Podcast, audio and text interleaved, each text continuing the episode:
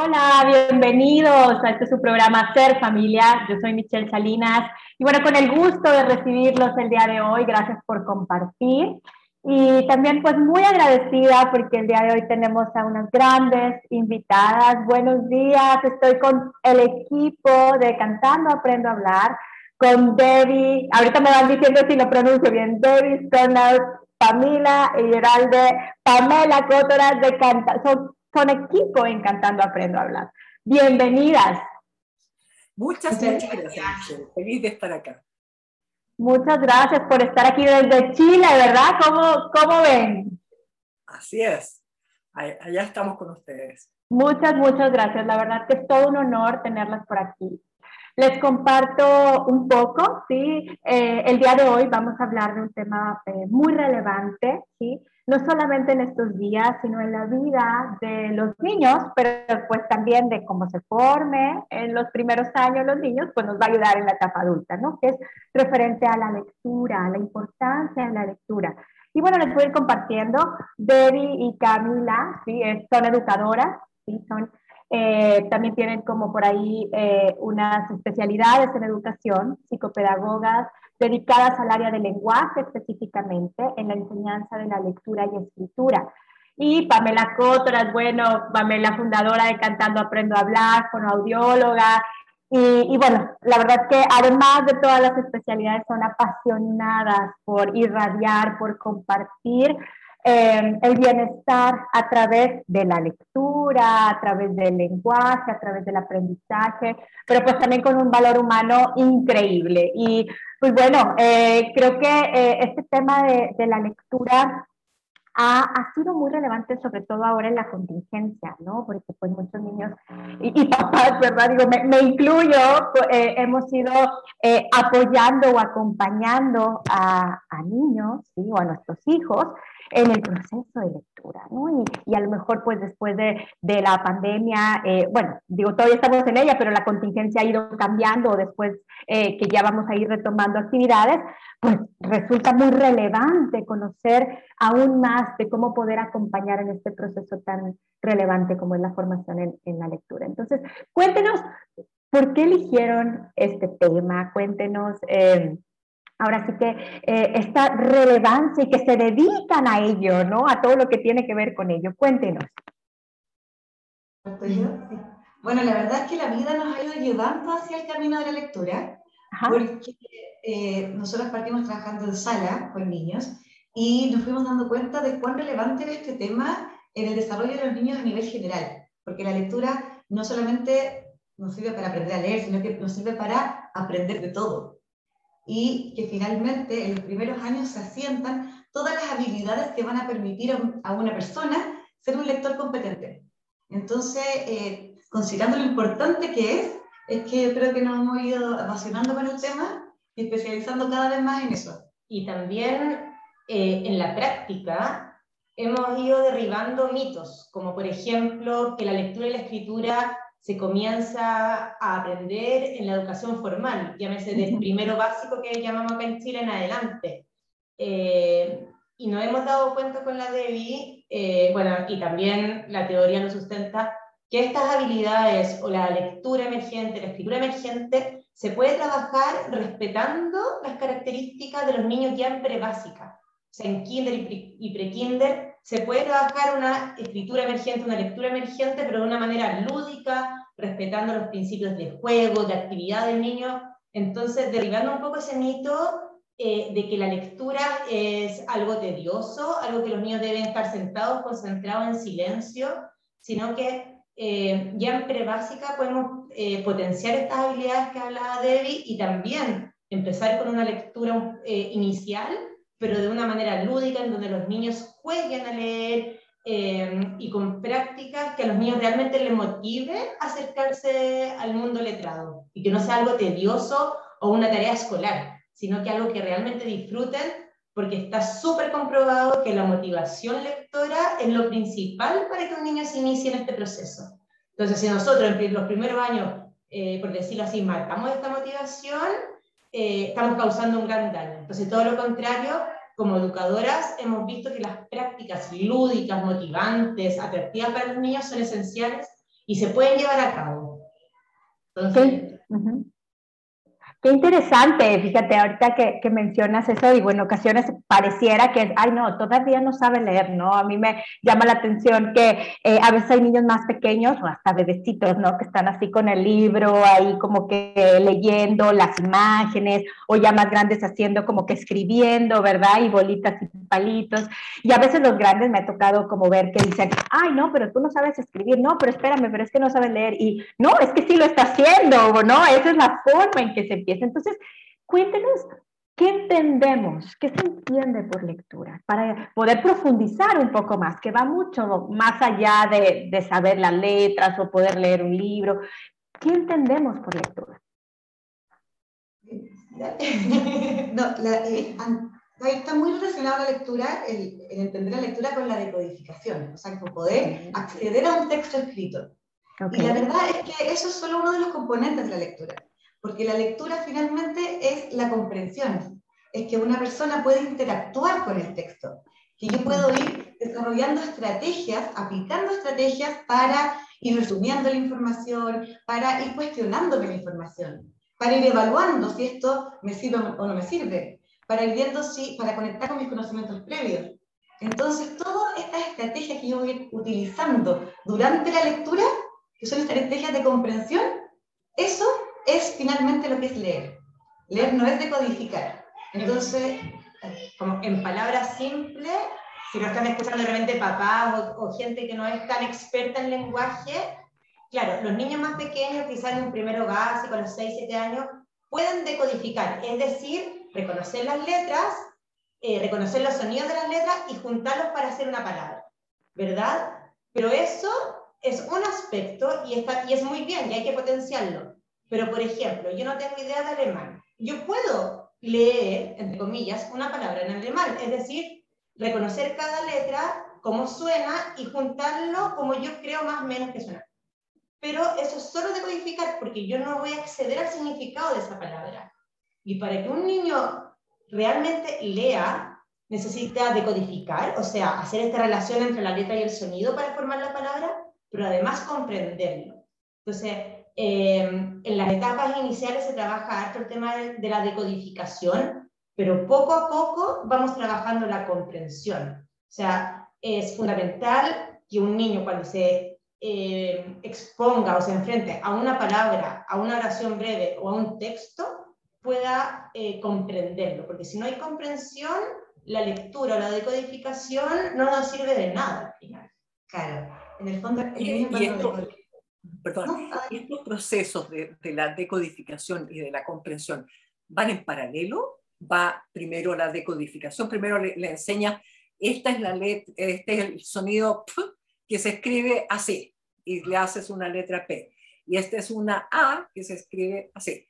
Eh, ese proceso de, ir eh, entendiendo que el sonido tiene esa relación con la letra, va primero, va como primero aprendan a saber que, cómo, se, cómo se escriben los sonidos y después lo que significa, o es un proceso que va en conjunto, que va en paralelo?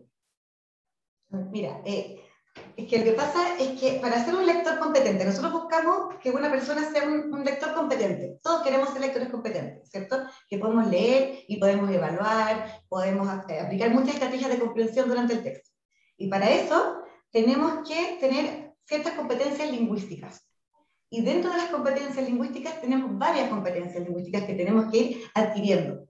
Y ahí estaría una de las competencias, tendría que ser efectivamente la parte de decodificación, que es lo que tú nombres, el acceder al texto escrito a través de la, de la correspondencia de grafema-fonema, ¿cierto? Que yo voy haciendo. Y la comprensión también es otra competencia lingüística. Y lo que va pasando con las competencias lingüísticas que es tan interesante es que estas empiezan a, se empiezan a organizar y empiezan a aumentar, como a crecer unas con otras. Yo me voy haciendo más competente y eso implica que mi comprensión va a ser mejor, mi decodificación va a ser mejor, entonces se van retroalimentando. Entonces, como una espiral.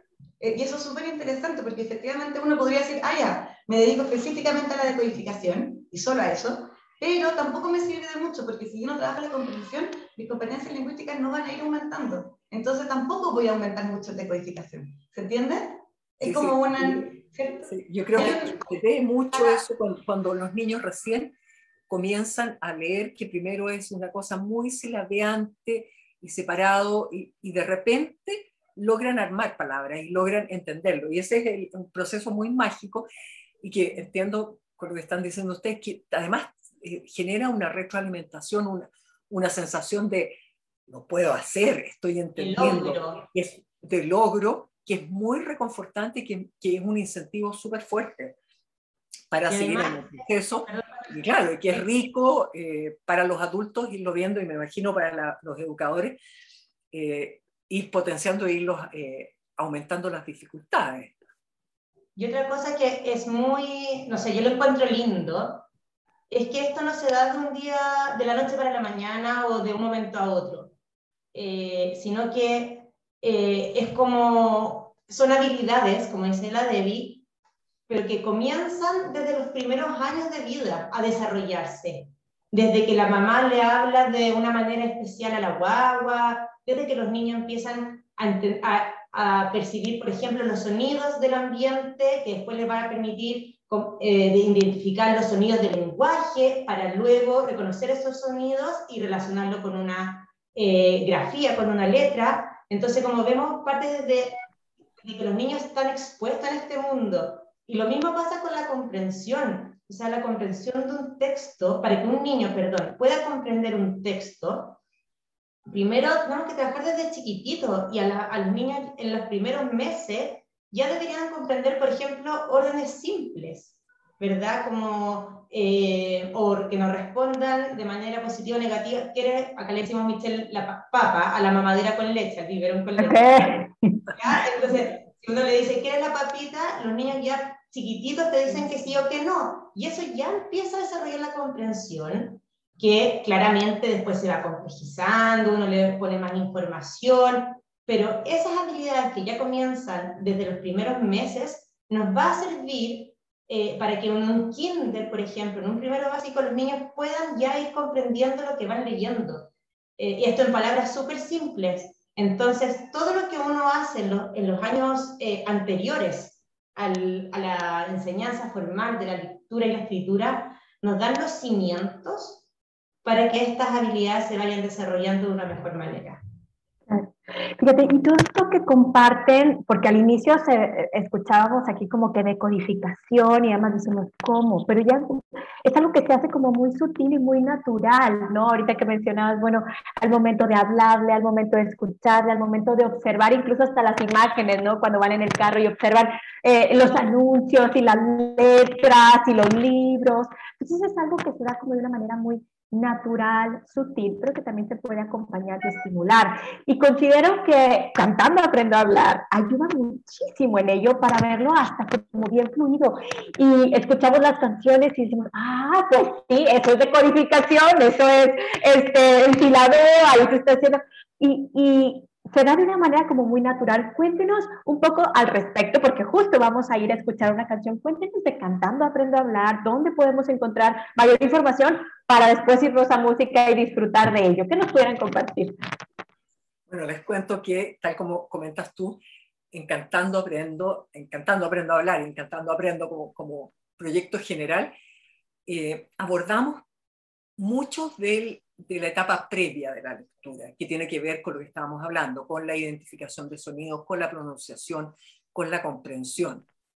Y también tenemos canciones que apuntan a lo que después eh, Debbie y Camila van a hablar, que es la conciencia fonológica, que lo hemos hablado en, alguna entrevista previa, eh, que tiene mucho que ver con esta conciencia de cómo es el lenguaje.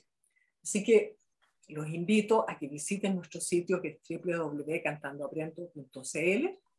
Pueden ir directamente a la sección biblioteca, donde tenemos organizadas las canciones por objetivo y por edad sugerida. Eh, bueno, estamos en, tenemos un canal de YouTube donde también tienen disponible el material, estamos en Spotify, estamos en Canal 22 en México, estamos en, en Chile en NTV, estamos disponibles gratuitamente en muchísimas partes y esperamos que nuestro trabajo, nuestro material les sea de utilidad. Muy bien, pues muchísimas gracias. Y bueno, pues los invitamos a que si alguien quiere hacer algún compartir o tiene alguna duda, se puede comunicar a los teléfonos en cabina del 81 83 36 6162. Y vamos a ir justo a escuchar una canción de Cantando Aprendo a Hablar y regresamos. Ser familia.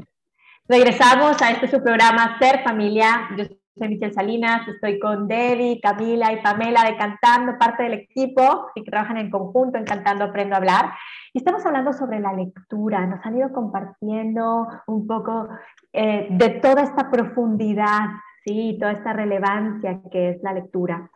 Y, bueno, em, han mencionado cierta relación, ¿sí? Y pues también tiene como la diferencia y la relación a su vez ¿Cuál es la relación entre esta comprensión oral y la comprensión lectora? Por ahí para como entender un poco más cómo se relaciona, cómo se vive, cómo lo vivo en mi día a día, porque a lo mejor lo escucho y digo, a ver, ¿eso qué es? ¿No? Eso lo ha de ver en la escuela y no, también lo vemos en casa, ¿no? Cuéntenos un poco de ello. Eh, mira, cierto que estábamos hablando que, que, finalmente el objetivo de la lectura es la comprensión, ¿cierto? Ser un lector competente. Y la comprensión es la comprensión lectora y la comprensión auditiva son prácticamente la misma. Paréntesis. Comprensión auditiva eh, es cuando uno le lee un cuento a un niño, por ejemplo, y entiende, o cuando escuchan alguna información eh, oralmente, como para ir aclarando los conceptos que a veces pueden ser más elevados y no sé si la gente lo va a ir comprendiendo. Ok. Claro, eso es lo que iba a decir, que en el fondo cuando la comprensión lectora se da a través de la vista, porque yo leo un texto. Ya, entonces, el canal de acceso, como entre la información a mi cerebro, es desde la lectura, es desde lo visual, pero la comprensión y la comprensión auditiva, el canal de acceso es a través de mis oídos, es lo que yo escucho. Entonces la información entra a mi cerebro a través de los oídos.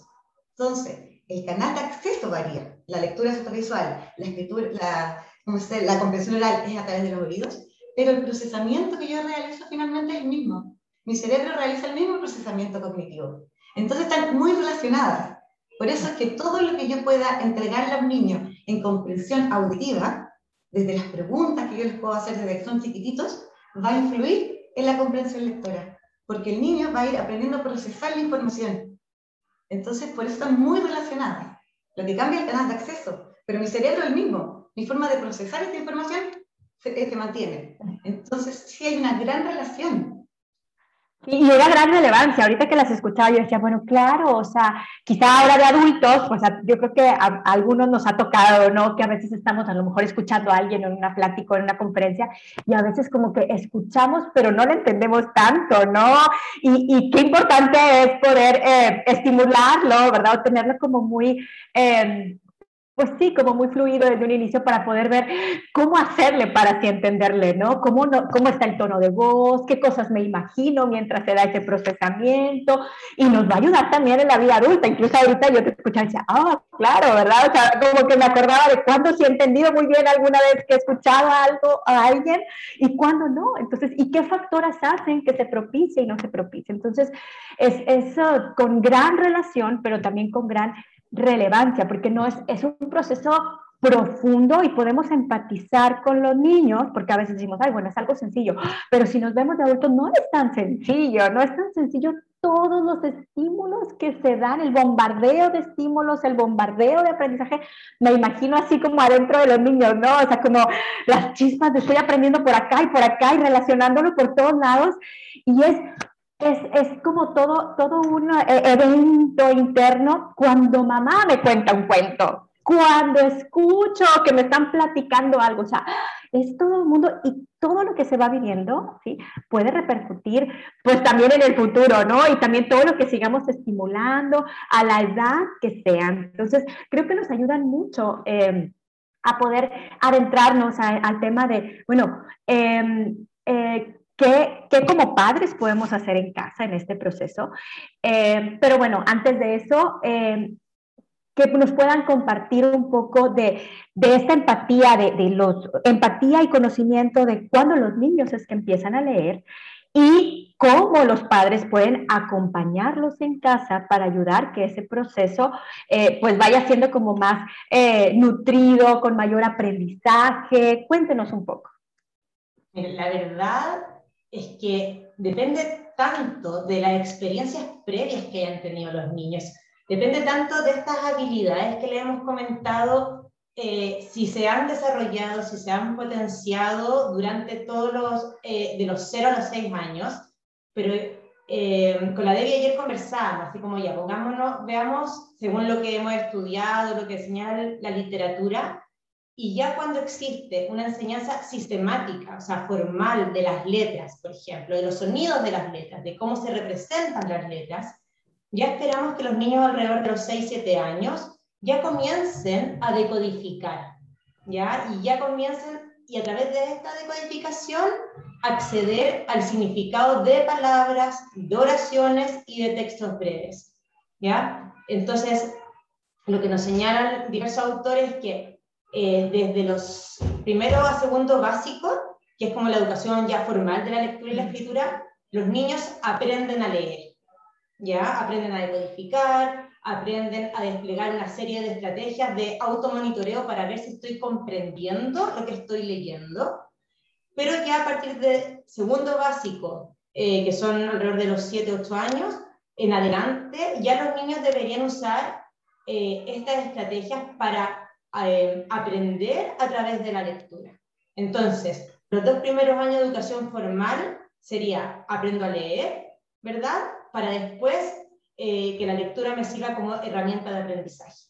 Pero para lograr esto es fundamental que en pre-básica se trabaje la conciencia lógica, se trabaje el conocimiento impreso, distintas habilidades que, eh, que dan, que dan paso a estas otras habilidades tan complejas como la lectura y la escritura. Yo siempre le digo a los apoderados acá en el colegio, eh, porque en quienes los papás llegan con mucha ansiedad de si se enseña a leer o no a leer, eh, pero si uno, eh, yo le digo, imagínense una guaguita, las guaguas empiezan, primero no se mueven, ¿verdad? Después aprenden a rodar, aprenden a gatear, luego se, se van afirmando y un día se sueltan y dan los primeros pasos. Es lo mismo con la lectura eh, y la escritura, por supuesto. Si yo desarrollo todas las habilidades previas, que serían como el poder girarse, el aprender a arrastrarse, a gatear para adelante, para atrás, de repente, y lo que decía Pamela también, los niños se van a soltar y van a descubrir que pueden hacer esta relación entre la letra y el sonido, van a descubrir que pueden decodificar palabras y la carita de felicidad cuando lo logran es increíble. Entonces, eh, dejar un poco la idea atrás de, de como quizás nosotros nos enseñaron a leer, que era como repetición, repetición, repetición, sino que ser súper enfáticas que son una serie de habilidades cognitivas que están en este proceso. Y que, eh, pero si tú me dices, ¿a, qué edad? Así como de manera formal y sistemática, es un primero básico que los niños tienen alrededor de 7 años. Claro, y, y juntando la, analogía con la Cami de este, de este bebé, de esta guaguita, ¿cierto? Eh, cuando uno trabaja las habilidades psicolingüísticas, como que está trabajando la musculatura. Porque por una parte yo le puedo enseñar cómo te tienes que mover para caminar, pero si yo no desarrollo la musculatura previamente, entonces cuando estamos enseñando conciencia fonológica, cuando trabajamos esto de tomar un libro y empezar solamente a mirarlo y jugar a leer, como decían, que lo importante es que el niño hace como que está leyendo, entonces va viendo la direccionalidad, va, bien, va poniendo su dedito y va marcando que, oh, viene una palabra y después viene la otra que arriba para abajo. Todas esas cosas van fortaleciendo esta musculatura para que finalmente un día ya empieza a, se larga y empieza a leer. Y cuando lee, va a ir comprendiendo. Porque si yo le enseño solamente la parte mecánica de la lectura, que tiene que ver con la, el establecimiento de la relación fonema-grafema, que yo digo, esta letra suena así, y, y simplemente empieza a decodificar, después no va a entender que eso tiene que ver con comprensión, va a ir decodificando nomás y su cerebro va a ir trabajando y va a ir enfocándose solo en la decodificación. En cambio, cuando yo a un niño le enseño que la lectura es comprensión, es, querer acceder al significado de ese texto y que se vaya representando en su cabecita mentalmente cada una de las palabras que va leyendo, cuando lea va a poder realmente leer en todo el sentido de la palabra. Qué maravilla, qué maravilla. Pues muchísimas gracias. Los invitamos a que si alguien quiere eh, hacer alguna pregunta o algún compartir, se pueden comunicar al 81 83 36 6162, que son nuestros teléfono, nuestro teléfono en cabina. Y Pamela, ¿nos puede recordar eh, dónde podemos encontrar en redes a Cantando Aprendo a Hablar? Estamos en, en nuestro sitio www.cantandoaprendo.cl Estamos en el canal de YouTube que es CAH Oficial, Cantando Aprendo a Hablar Oficial. También estamos en Spotify, estamos en Canal 22, México. Tenemos una franja diaria de lunes a viernes. Así que estamos en muchísimas partes y estamos muy contentos de poder acompañarlos en el desarrollo del lenguaje y de otras habilidades para todos los niños. Muy bien, pues muchísimas gracias. Y bueno, vamos a ir a un corte y regresamos. Ser familia. Regresamos a este su programa Ser Familia. Yo soy Michelle Salinas, estoy con Debbie, Camila, Pamela, parte del equipo de Cantando Aprendo a Hablar, hablando sobre la lectura. Sí, y nos han estado como, ahora sí que eh, ampliando y deleitando con este tema. Eh, y bueno, sobre todo poder eh, hacer esa conciencia de, de, la relevancia que tiene, ¿no? Cuéntenos un poco cómo como padres Podemos acompañar en casa, ¿no?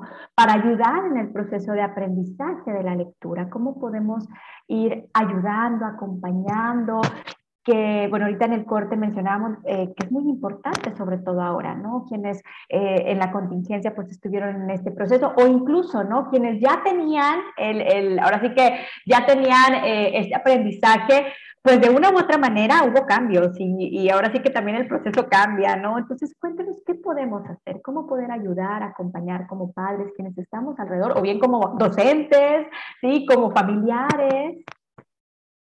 Bueno, lo primero y el desde es que los padres o los adultos que rodean a los niños sean modelos de lectura. ¿Y qué se entiende por esto?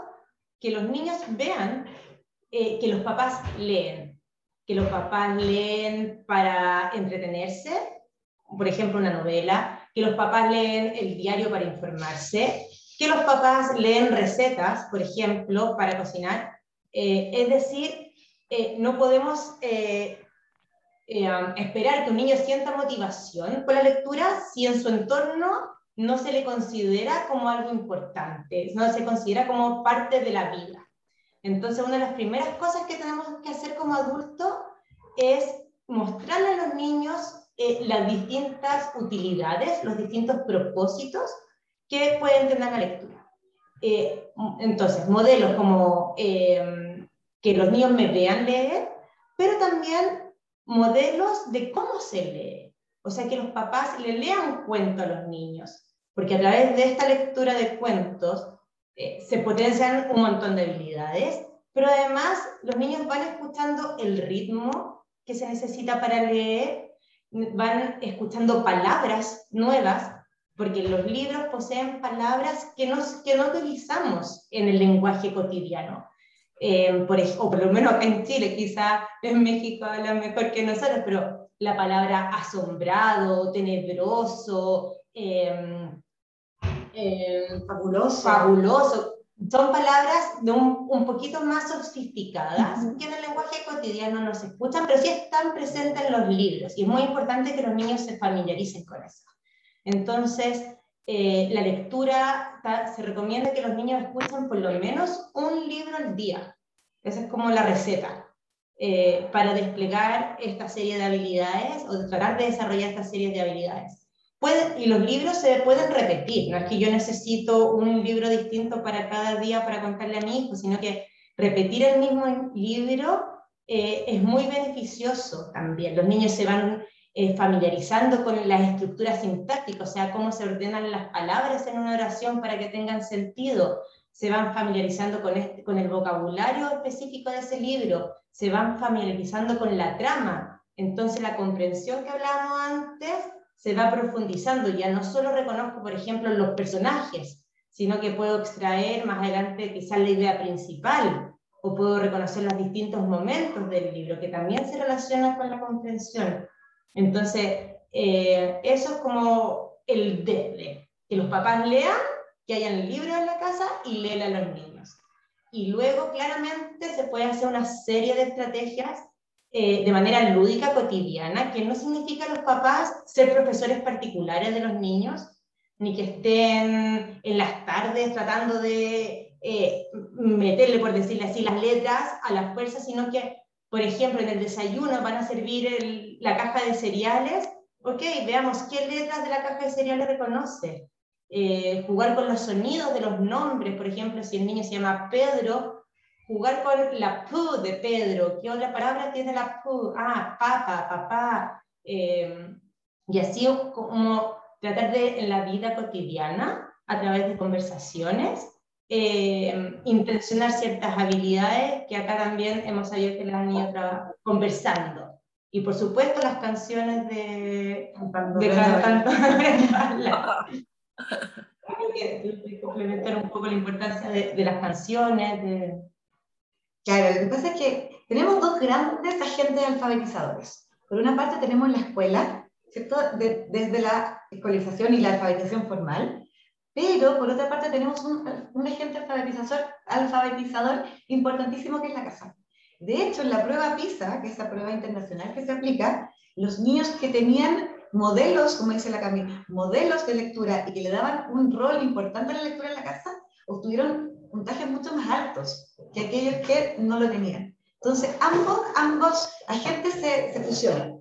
Y sobre todo también considerando la pandemia, que la pandemia tuvimos, la casa pasó a ser muchas veces la escuela. Entonces, eh, si había un, niño que veía que el papá le leía o que veía que la, lectura era útil, era importante, él también la considera como importante. Se duda con el ejemplo, como dicen. Uno de repente dice las cosas y actúa de manera contraria y el mensaje que recibe el niño es contradictorio. Están diciendo algo, pero no lo hacen. O sea, ¿qué entiendo yo? En cambio, cuando uno no necesita ni siquiera hablar, pero busca información en un libro, el niño entiende inmediatamente que cuando necesita información, puede buscar el libro. Entonces, o, o internet, también podemos leer desde la, red, desde, desde la web. No necesariamente tiene que ser un libro, un libro físico. Okay. ¿Cierto? Y por otra parte, ahí tenemos también todo lo que está, porque lo que dijo la Cami, que es muy importante, es el tema de que papá no puede pasar a ser un profesor. Porque se, tiene, ahí el vínculo eh, se, se genera ciertas dificultades. Entonces, tenemos que buscar herramientas lúdicas para hacerlo, para poder trabajar la lectura. Y una de esas es cantando aprendiendo a hablar. ¿Por qué? Porque a nivel fonológico trabaja mucho la conciencia fonológica, que es la primera etapa para la decodificación. ¿Qué significa esto? Que al leer se prende por el oído. Así. Al leer se aprende por el oído. ¿Cómo eso? Porque lo primero que le pasa a la persona, al ser humano, es que la persona empieza a entender que el lenguaje se descompone por pequeñas unidades de sonido. Por ejemplo, la palabra perro se descompone por P, E, R, O, por cuatro sonidos. Y esos sonidos después yo los combino y formo palabras. Esa, ese, esa es la gran dificultad del aprendizaje de la lectura. Luego, a ese sonido, establecerle una letra o un dibujo, es, la parte fácil. El niño una vez que entiende, se le abre el mundo de los sonidos a través de la conciencia cronológica, después toma el referente visual, que es la letra, y lo asocia. Pero la gran tarea es la tarea cronológica. Y ahí Cantando Aprendo a Hablar tiene canciones muy, eh, que trabajan muy bien la conciencia cronológica y que nos permiten desde lo lúdico, desde lo entretenido, poder ir trabajando esa habilidad. Claro, claro, y con la confianza que eh, todo lo que por ahí está en, en, todo el contenido, pues está hecho por expertos detrás, por personas apasionadas, sí, al respecto y da una gran confianza, ¿no? Y, bueno, con todo lo que mencionan, hay en este proceso pues ciertos errores en el aprendizaje como parte del aprendizaje, ¿sí? Entonces cuéntenos cuáles son parte del proceso y cuáles son señales de alerta como para decir, bueno, ya necesitaría eh, a lo mejor ir con un profesional o acompañarme de un, eh, de un docente o de una guía diferente. Mira, dentro de, es como a ver, es normal o es esperable, más que normal, es esperable que los niños en este proceso eh, cometan errores, pero más que errores son conductas esperables.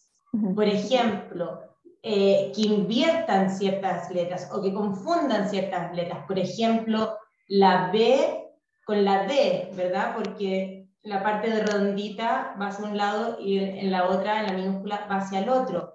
Eh, que de repente al leer se omitan ciertas letras o se salten ciertas letras, pero eso es parte del proceso, es parte de la toma de conciencia de cómo este lenguaje oral se va graficando de manera escrita.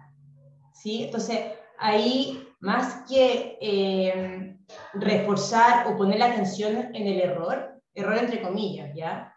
Eh, uno lo que hace con los niños es como, ¿entendiste lo que, es, lo que leíste? Como que para que ellos mismos se vayan dando cuenta. A ver, no te escuché bien cómo era la palabra.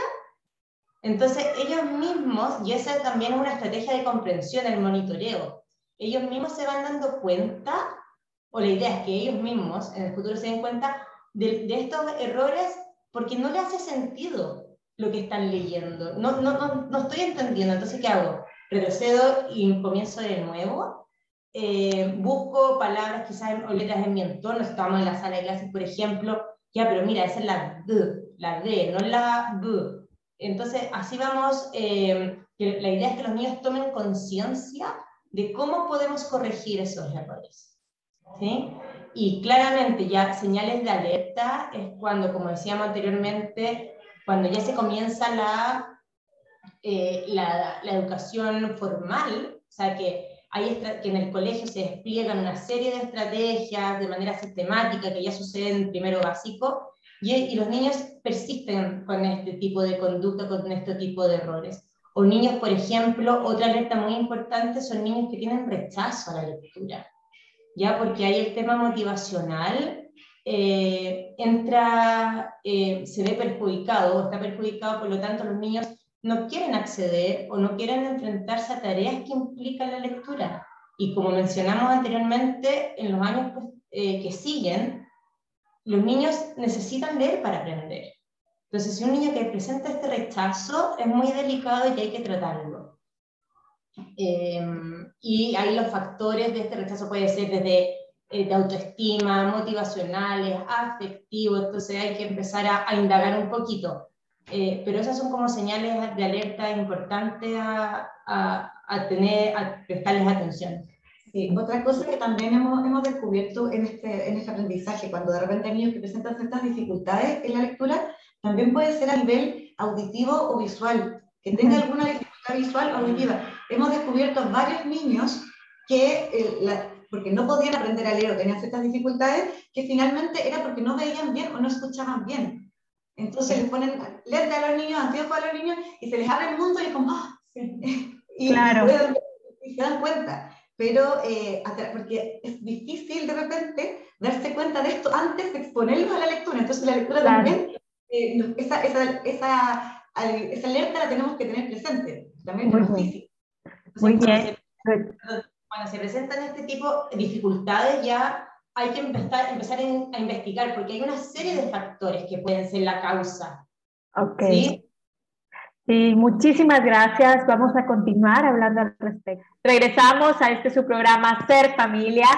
Estoy con Debbie, Camila, Pamela, parte del equipo de Cantando Aprendo a Hablar, quienes trabajan ahora sí que en conjunto para generar herramientas ¿sí? Para nosotros, ¿verdad? Los que estamos del otro lado, los papás, los docentes, los terapeutas, para poder acompañar a los niños, ¿no? Para poder ayudar en este proceso tan eh, importante y que no tiene regreso, ¿no? Esa es una etapa maravillosa en la que, claro, o sea, pues va pasando el tiempo y si eh, queremos regresar, pues ya no, ya, ya pasó el tiempo, ¿no? Entonces ahorita que estamos en este momento, es, es momento de aprovecharlo. La verdad que gracias por todo lo que hacen, gracias por todo lo que irradian, gracias por todos los tiempos que le dedican a hacer la canción, el detalle, porque la verdad está todo lo de cantando, aprendo a hablar, está hecho con gran detalle, con gran detalle.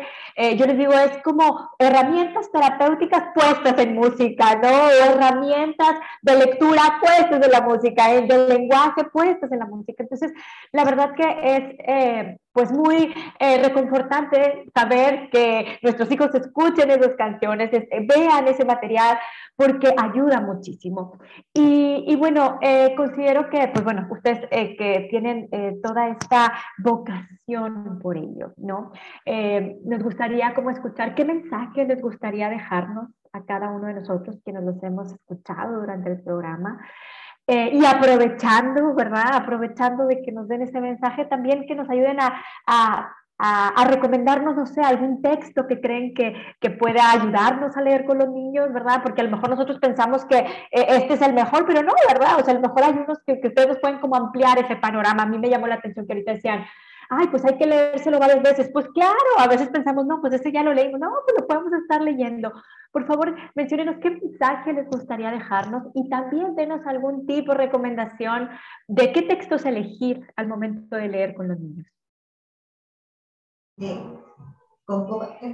como, como, recomendación, eh, me parece muy importante hablar acerca del vínculo con la lectura. Cuando uno aprende a leer, es un proceso que no siempre es fácil. A algunos niños les cuesta, es un proceso que es largo. Entonces, si si tenemos un vínculo afectivo con la lectura, eh, ese proceso va a ser muy amigable y lo vamos a disfrutar.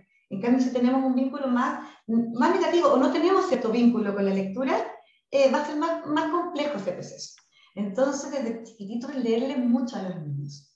Eh, disfrutar, que el papá o la mamá cuando les lea un cuento sea un momento de goce, de disfrutar, de estar junto, de compartir, de, de hacer preguntas, de regalonear, y eso va a hacer que el niño cuando aprenda a leer se acuerde y se remonta a ese momento, a ese vínculo positivo que generó a través de la lectura. Entonces, que la lectura más que un, algo que yo tengo que hacer, sea algo que yo tengo que disfrutar. Y cuando el papá o la mamá lo hace desde el disfrute, los niños lo perciben así. Entonces, ese sería eh, para mí lo fundamental en el, en el proceso, porque la motivación y el vínculo al final hacen que yo llegue lo más lejos posible. ¿O no? No sé están de acuerdo. Cuando yo quiero aprender algo porque tengo un vínculo positivo, eh, se genera una gran diferencia. Entonces, primero eso.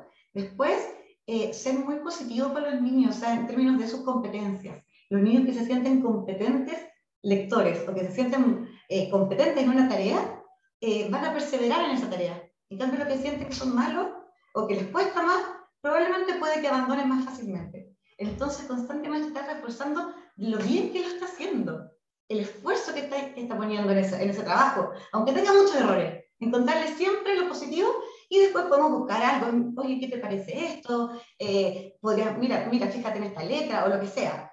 Pero primero felicitar o reforzar esto de que él puede y que si nos equivocamos, bueno, es parte del proceso, todos nos equivocamos.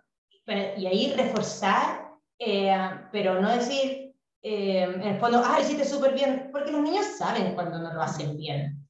Entonces, reforzar algo que sea genuino, algo que sea de verdad. Como decía la Debbie, eh, te felicito por tu esfuerzo, te felicito porque lo estás intentando de nuevo, algo que sea de verdad. Los niños, no subestimemos a los niños, ellos saben perfectamente cuando se equivocan. Entonces, decirles, sí, está súper bien, eh, pierde toda validez. Entonces, como el refuerzo es de una actitud o de una conducta que realmente hayamos observado. Y a partir de eso, oye, pero mira, fijémonos en esto y reforzando de ciertos aspectos a mejorar. Pero yo creo que también una cosa fundamental, y no sé si muy majadero, pero la lectura de un cuento diario. Y hay buscar cuentos que tengan ilustraciones que sean llamativas para los niños, eh, cuentos que sean acorde a la edad de los niños, que generalmente está señalado o uno puede preguntar a los vendedores de la tienda. Cuentos que sean de temáticas que a los niños les guste, porque queremos que disfruten con los cuentos, con la lectura. O no solo cuentos, también textos informativos. Por ejemplo, a muchos niños les gustan los dinosaurios. Buscar libros que nos den información, que no, no es un cuento con inicio, desarrollo y final, sino que hay información o de los insectos, del universo, del universo. interesante. Entonces, tener una variedad de temáticas también ayuda mucho a este tema del vocabulario, a conocer eh, distintos temas, también ayuda a la comprensión. Entonces, buscar eh, una variedad de libros, pero por favor, a los papás que nos están escuchando o a los adultos que cuidan a los niños, leanles cuentos y desde chiquitito, desde que lo están meciendo, cántenles canciones. Así, eso es fundamental para eh, todo este proceso que hemos hablado. Claro, y volviendo al tema de los textos, de los libros, están los libros, pero también tenemos otro tipo de textos. Por ejemplo, una entrada a un cine, si vamos a ir al cine, podemos leerla. ¿Dónde estará la hora? ¿A qué hora será? ¿En qué lugar será? Entonces, y eso a los niños les interesa mucho, porque es, eh, con esto van a ir al cine. O la invitación a los cumpleaños. O la invitación a cumpleaños, o un afiche de, O un, no sé, eh, por ejemplo... Elegir los helados, por ejemplo, la ficha de los helados, ¿cómo se llama el helado que te ya centella, con qué letra empieza? Y así vamos trabajando este acercamiento a la lectura, pero desde lo cotidiano, desde experiencias que son significativas para los niños, que tienen sentido. La lectura tiene que tener un sentido, un propósito, si no pierde todo fundamento al final. Sí. Y, libros que a los niños, con temas que a los niños les interesan. Si les, les gustan estos dibujos animados, busquemos un libro de esos dibujos animados y también busquemos un libro informativo de, eh, no sé, de los dinosaurios, el universo, los planetas, los insectos también, que son temas mm. muy... o esos libros de, de, preguntas. Hay una etapa que los niños preguntan mucho. Entonces, este libro de preguntas son maravillosos también. Pues muchísimas gracias, Pamela. Muchas gracias. Cuéntanos qué mensajes te gustaría dejarnos y por favor recuérdanos eh, los, eh, ahora sí que dónde podemos encontrar mayor información sobre Cantando Aprendo a Hablar. Lo primero que quiero es agradecerles a todas quienes han estado acá. Michelle, muchas, muchas gracias por convocarnos, por, tener, por darnos este espacio para poder hablar de estos temas que me parecen que son importantes, que podemos hacer un aporte a muchos padres, que van a estar interesados en esto. Infinitas gracias a Debbie y a Camila. Ellas se están incorporando a nuestro, a nuestro equipo. Estamos trabajando en un proyecto que está muy bonito, que nos tiene muy entusiasmados. Esperamos contarles pronto más novedades. Eh, bueno, y recomendarles que eh, canten, que lean, que jueguen.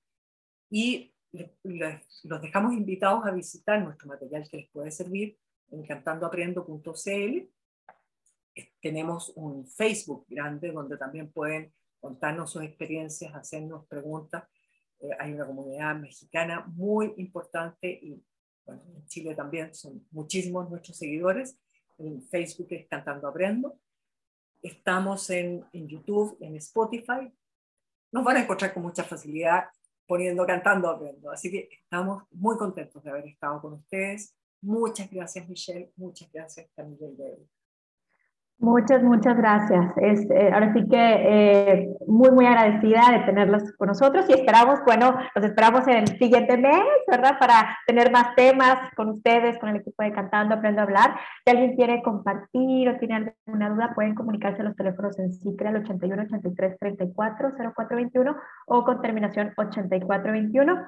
Yo soy Michelle Salinas, los esperamos el siguiente miércoles en este su programa Ser Familia. Muchas gracias.